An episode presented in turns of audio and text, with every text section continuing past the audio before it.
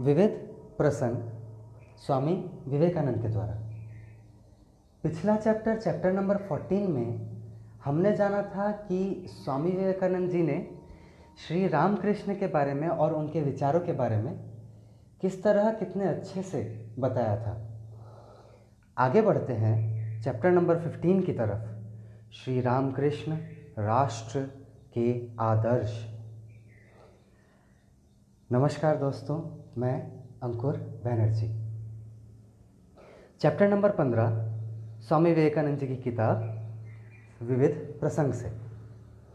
श्री रामकृष्ण राष्ट्र के आदर्श। किसी राष्ट्र के अभ्युदय के लिए उसके पास एक आदर्श होना आवश्यक है। असल में वो आदर्श है निर्गुण ब्रह्म।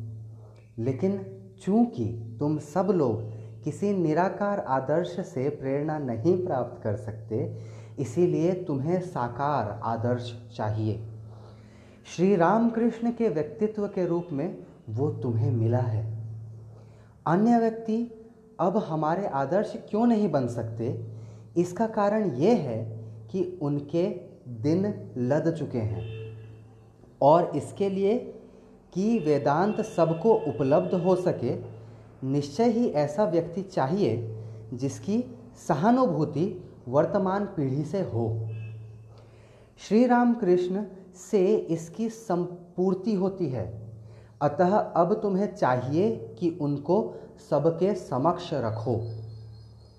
चाहे उन्हें कोई साधु मानो या अवतार मानो, इससे कोई अंतर नहीं पड़ता।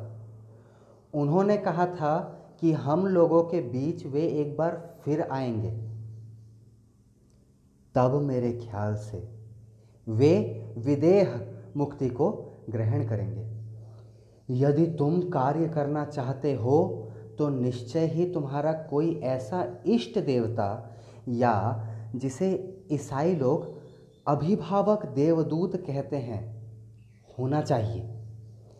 मेरी कल्पना में कभी कभी यह आता है कि विभिन्न राष्ट्रों के विभिन्न इष्ट देवता हैं और इनमें से प्रत्येक अपनी श्रेष्ठता के लिए सचेष्ट है।